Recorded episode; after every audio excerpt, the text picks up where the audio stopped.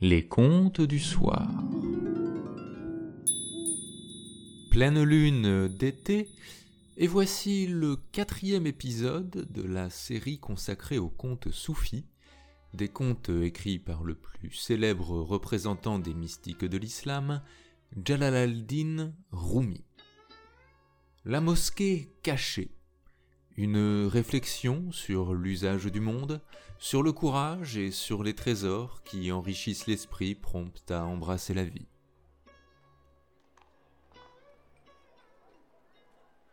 Il y avait, dans la ville de Ray, une petite mosquée. Personne n'y pouvait rester pendant la nuit et ceux qui le tentaient laissaient derrière eux des orphelins. Bien des solitaires prirent ainsi le chemin du cimetière, au matin d'une nuit passée dans cette mosquée. C'est que des djinns s'étaient emparés de l'endroit et en exterminaient tous les hôtes. Tant et si bien qu'on avait placardé un écriteau sur la porte qui disait « Que personne ne reste ici la nuit ». Certains auraient même voulu que l'on cadenasse la porte afin d'éviter qu'un innocent ne périsse par inadvertance. Une nuit vint un étranger. Il avait entendu des rumeurs concernant cette mosquée et voulait en faire l'expérience. Il était courageux et las de vivre. Il se disait « Dieu lui-même nous a dit que les fidèles guettaient la mort, et moi, je suis fidèle. » Les gens lui dirent « Tu veux dormir ici ? Mais la mort est assurée. Toute personne qui a tenté de passer la nuit ici est morte. Et ce n'est pas une coïncidence, nous en avons eu 100 fois la confirmation. Le prophète a dit que la foi porte conseil. Sache bien que nous n'avons nul désir de te cacher la vérité. Allons, sois raisonnable. » Mais l'amoureux répondit « Ô ami qui me donnait des conseils, je ne regrette rien de ce que je fais, car, de toute façon, j'en ai assez de la vie. Je suis là, affaibli, mais je ne suis guère attiré par la santé. Certes, je suis un oisif, mais pas de ces oisifs qui recherchent la mort. Je ne suis pas non plus de ceux qui s'entassent ou mendient dans les bazars.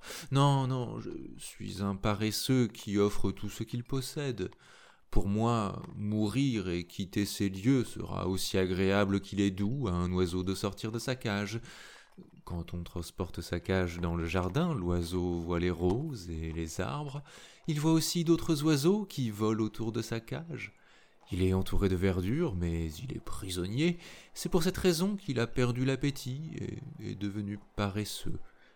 Celui qui ouvrirait sa cage serait son sauveur, mais si la cage est à l'intérieur, dans une pièce pleine de chats, il est bien certain que l'oiseau ne souhaitera pas en sortir. Il préférerait même être emprisonné dans des milliers de cages.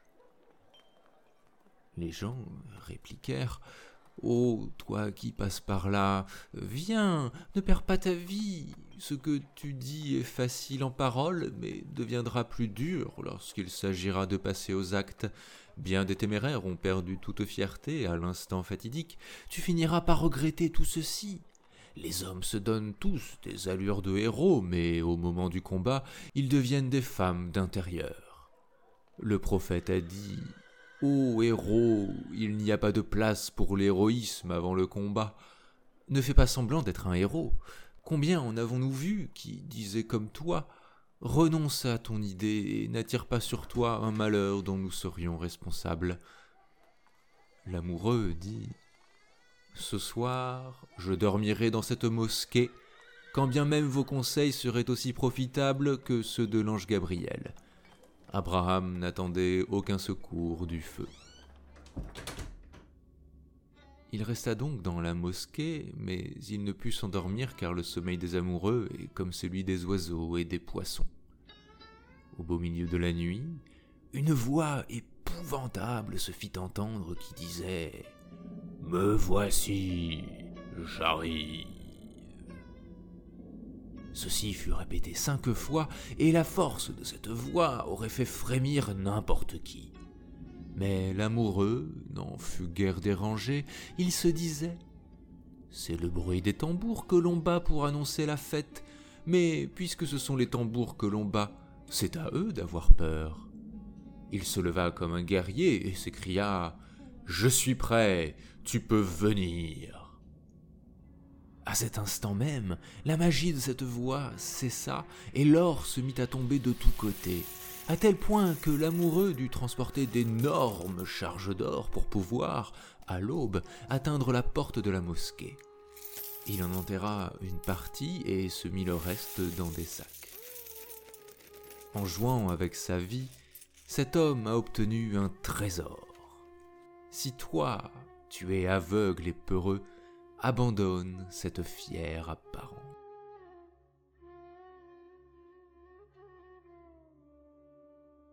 Prochain conte le 14 octobre 2023 pour une nouvelle lune d'automne.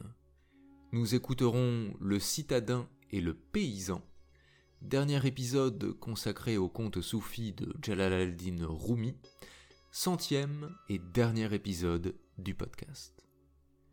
D'ici là, pour me soutenir, 3 moyens s'offrent à vous. Vous pouvez noter et commenter le podcast sur votre plateforme d'écoute favorite. Vous pouvez aussi me rejoindre et partager les contenus sur les principales plateformes de réseaux sociaux. Vous pouvez enfin me soutenir sur la page Tipeee des Contes du soir, où vous attend du contenu exclusif avec des textes érotiques. Tous les liens sont dans la description. Les Contes du soir est un podcast à histoire. Il investit dans vos cœurs et dans vos oreilles le monde de l'imaginaire.